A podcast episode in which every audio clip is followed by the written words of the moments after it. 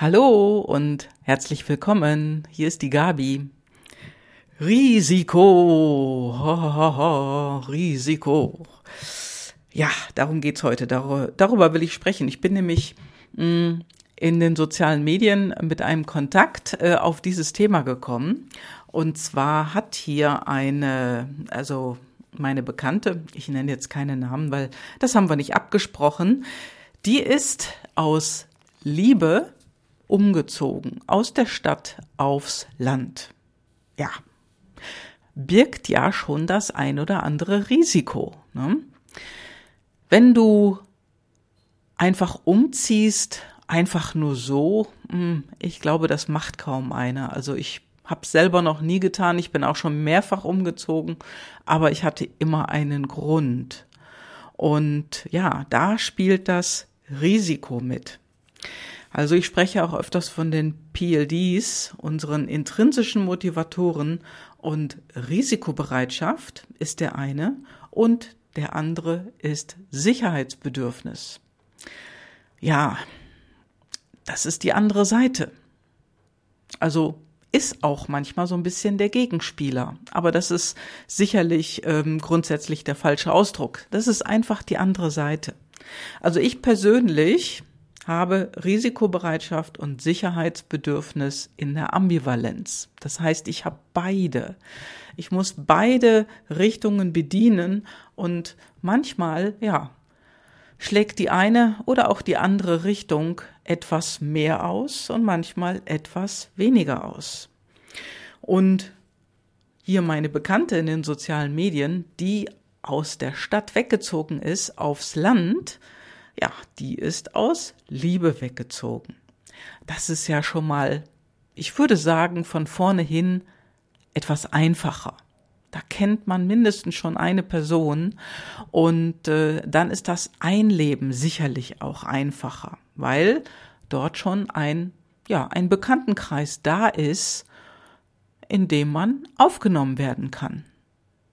Und ja, jetzt wirst du vielleicht sagen, ja, vielleicht klappt das nicht so gut, man weiß es nicht. Ja, natürlich, das stimmt auch. Das spielt immer mit rein. Nur, wie risikobereit bist du, sowas zu tun? Also ich persönlich ähm, bin ja auch risikobereit, auch natürlich die andere Seite ist auch da, aber was Umziehen angeht, da war ich immer risikobereit.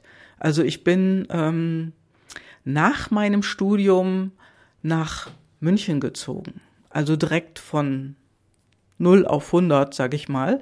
Also ich bin umgezogen. Ich habe mir vorher die Stadt auch so ein bisschen angeguckt. Ich war mal bei einer Bekannten vorher, habe mal so ein bisschen geguckt, wie ist es denn da? Gefällt es mir grundsätzlich? Gefällt es mir nicht? Ja, es hat mir gefallen und dann bin ich umgezogen. Ja, ne, das ganze Übliche, was da hinten dran kam, ist natürlich dann auch gewesen. Wohnungssuche, neue Freunde kennenlernen und so weiter und so fort. Nach dem Studium geht das vielleicht auch noch etwas leichter, als wenn man älter ist. Hm. Kommt aber immer auf die Menschen an, die umziehen. Also auf mich kam es an. Wenn du gerne umziehst oder bist schon mal öfters umgezogen, dann kam es natürlich auf dich an. Genauso wie auch die Menschen, denen man dann begegnet ne, die dann einfach so in den Bekanntenkreis eintauchen, auftauchen, mit denen man dann zu tun hat. Vielleicht fallen dann mal wieder welche raus und dann kommen andere. Also mir fiel es damals total leicht. München, das war eine goldene Zeit, würde ich mal so sagen. Das war einfach super. Und äh, ja, ich bin auch innerhalb der Stadt dreimal, nee, zweimal umgezogen, genau. Zweimal bin ich umgezogen. Ähm, ein geplanter Umzug, wo ich mit ein paar Leuten zusammenziehen wollte, das hatte dann nicht funktioniert. Also das äh, hat dann einfach nicht geklappt. Aber ich bin auch innerhalb der Stadt äh, einmal im Norden gewesen, einmal in Schwabing und dann war ich einmal im Süden, in Sollen. Hm. Sollen, das ist so gegenüber von Großhadern. Und äh, es war alles in allem eine tolle Zeit. Ja, dann bin ich auch wieder weggezogen von dort. Mhm. Genau. Und zwar nach Dortmund. Bin ich da sofort hingezogen? Ja, habe ich gemacht. Also war einfach auch wegen eines Jobs. Ich bin umgezogen nach Dortmund. Ich bin gerne dahin gegangen. Ich kannte Dortmund vorher auch nicht. Nee, kannte ich auch nicht. Aber ich habe dort einen Termin bekommen, fand das total klasse, was die in der Firma vorhatten. Ich sollte das leiten und ja, aus den Erzählungen heraus war ich so angesteckt worden. Also, da habe ich ja gesagt. Ich konnte noch nicht sehen, es war noch nicht da. Es waren gerade mal leere Räumlichkeiten und ich sollte dort ähm, eine Gruppe von Menschen durch das ganze Jahr führen und die schulen. Und äh, das war so inspirierend, was die drei Geschäftsführer, die damals, ähm, mit denen ich im Gespräch war, mir erzählten, da habe ich sofort Ja gesagt. Und das Witzige ist ja, und damit gehe ich jetzt wieder so auch auf die ähm, Vorstellungskraft ein, die wir natürlich dann dabei haben. Das ist ja auch Mindset. Also wie denkst du darüber, was kannst du dir vorstellen, wie offen bist du, wenn du neue Wege gehst. Ich war damals total offen und habe mich auch anstecken lassen von dieser Begeisterung, die die drei Geschäftsführer da im Kopf hatten. Ja, und wie ich später gehört habe von einem, ich habe dann mal gefragt, sag mal, wie viele haben sich denn auf die Stelle beworben und wieso habt ihr mich ausgewählt? Und da sagte man mir, dass sich ähm, ungefähr 25 Leute beworben haben auf die Position und mich hat man ausgewählt, weil ich beim Vorstellungsgespräch schon rübergebracht habe, dass ich das alles verstehe, dass ich begeistert bin und dass ich Spaß dran habe, diese Position auszufüllen. Also es war wirklich noch nichts da. Es hätte auch schief gehen können, ja, aber da habe ich gar nicht dran gedacht. Ich fand das total klasse und ich wollte nach Dortmund. Ja. Jetzt ist natürlich, ne, Düsseldorf, München, Dortmund, so ein Dreieck, wo man denkt, ach, nach München, da kann es doch eigentlich nur noch nach London, New York oder so gehen oder vielleicht noch Berlin. Nee, also Dortmund ist eine klasse Stadt, kann ich dir sagen. Da kannst du sehr gut leben und auch sehr gut arbeiten. So, und dann war ich nochmal risikobereit und bin von Dortmund ähm, auch, da war ich damals auch noch Angestellte, nahe Bonn, also das war so zwischen Bonn und Köln, eine Position und äh, da bin ich auch hingegangen, habe mir aber auch erst dort ein Zimmer suchen müssen, weil ich wollte den Umzug nicht sofort so zack, zack, zack aufeinander machen. Warum? Ich habe mich in Dortmund, also beziehungsweise in meiner Wohnung, auch mit dem ganzen Umfeld so wohl gefühlt, ich wollte damals einfach nicht weg. Und da habe ich gemerkt, so im Nachhinein heute, da hat mich mein Sicherheitsbedürfnis eingeholt. Ich wollte damals gar nicht weg. Aber er ging nicht anders. Und ich habe mir so eine kleine Sicherheitsleine geleistet, nämlich meine Wohnung behalten. Ich habe damals in Lünen gewohnt, ich sage immer Lünen im Grünen, und habe mir dann ein Zimmer in der Nähe von Köln gesucht. Ja, und dann habe ich mich dann entschieden, da ging es auch sehr schnell, und dann habe ich mir in Köln wiederum eine Wohnung gesucht. Und äh, wenn du mich schon etwas länger verfolgst, hast du sicherlich auch gemerkt, ich wohne in Köln und zwar in Nippes. Und wie das so ist mit unserer Risikobereitschaft und Vorstellungskraft, wir dürfen uns wirklich 100 Prozent auf etwas einlassen. Und äh, zur damaligen Zeit, das war vor elf Jahren, wo ich hier in Köln in äh, meine Wohnung gezogen bin, da hat man mir gesagt, boah, Köln, eine Wohnung, das ist total schwierig. Ne, ne, ne. Na, dann kamen die ganzen Bedenkenträger. Aber ich habe die gar nicht gehört. Also ich bin das Risiko eingegangen und ich wusste in mir drin, das klappt. Ja, und so hat funktioniert. Denn Risikobereitschaft das heißt, ich will Risiko, ich will Abenteuer, Abwechslung, Adrenalin, Unternehmertum gehört auch dazu. Und das war ja dann bei mir auch der nächste Schritt. nämlich da, wo ich mich selbstständig gemacht habe. Ich habe da auch gar nicht lange überlegt. Ich habe gesagt, zack, mache ich. Die äh, ganze, dieses ganze Gezumpel, was vorher noch so ein bisschen im Start war. Ne? Also ich sag mal, ich habe es nicht so ganz freiwillig gemacht, aber als ich gewusst habe, hey, anders geht es nicht, da habe ich mich 100% für mich und für meine Selbstständigkeit entschieden. Und das hat funktioniert. Denn Risikobereitschaft, das heißt auch ausprobieren.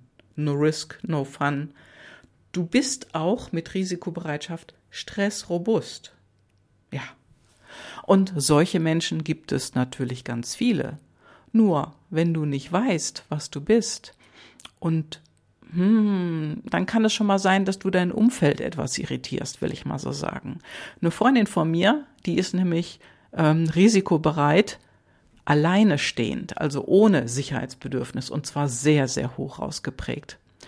Und die, die hatte vor zwei Jahren ihren Job gekündigt, ihre Wohnung gekündigt, die Möbel verkauft, so weit wie es ging, dann die Sachen, die sie behalten hatte, eingelagert und Postadresse hat sie eine Freundin äh, eingesetzt und dann hat sie, ja, das Geld, was sie bis dahin angespart hatte, genommen und hat gesagt, so, ich reise jetzt ein Jahr lang um die Welt.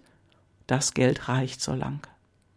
Und das hat sie gemacht. Sie ist also hoch ausgeprägt risikofreudig. Und du kannst auch gerne, wenn du das Interview mit ihr gerne einmal hören möchtest, bei mir auf der Webseite abrufen oder auch natürlich in, ähm, in Apple Podcast oder auf Spotify. Ne? Da kannst du das Interview mit ihr abhören. Du brauchst einfach nur den Begriff ähm, Nicole eingeben.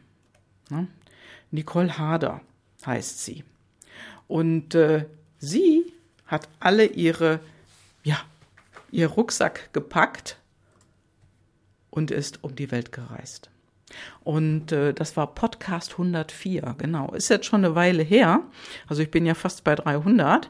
Und äh, Nicole hat es gemacht. Hochrisikobereit.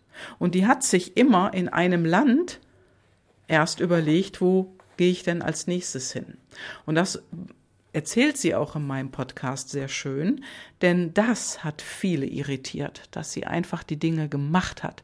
Vor allen Dingen haben ihre Eltern sehr irritiert, ja, aus der Wäsche geschaut. Also die hatten ein bisschen Panik in den Augen, glaube ich. Und das ist etwas, was du einfach tust, wenn du Risikobereitschaft hast intrinsisch. Und das ist nichts Verkehrtes. Ne? Risikobereitschaftsmenschen, die machen auch Bungee-Jumping, ja. Die springen da einfach runter. Die haben einfach eine höhere Bereitschaft, ein Risiko einzugehen. Natürlich auch nicht leichtsinnig, aber mit dem Wissen im Hinterkopf, hey, das mache ich jetzt und das geht gut. Genauso wie die Worte von Pippi Langstrumpf heißen, das habe ich noch nie gemacht, das geht sicher gut. Und solche Menschen, ja, Davon können wir noch ein paar gebrauchen, denn vor allen Dingen im Unternehmertum fehlt uns das mittlerweile ziemlich stark, wie ich finde. Ja, und was, was ist denn so deins? Hm? Bist du eher der Typ sicherheitsbedürftig und machst das nicht, bewegst dich nicht so in der Welt? Oder bist du immer schon zu Hause geblieben, am Ort, wo du geboren wurdest und fühlst dich da auch wohl, was absolut in Ordnung ist?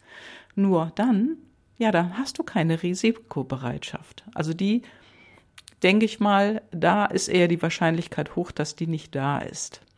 Ne? Vielleicht ist sie auch durch die Umstände, in denen du aufgewachsen bist, nicht so richtig gelebt worden oder du lebst sie natürlich mit dem Sport. Das kann auch passieren.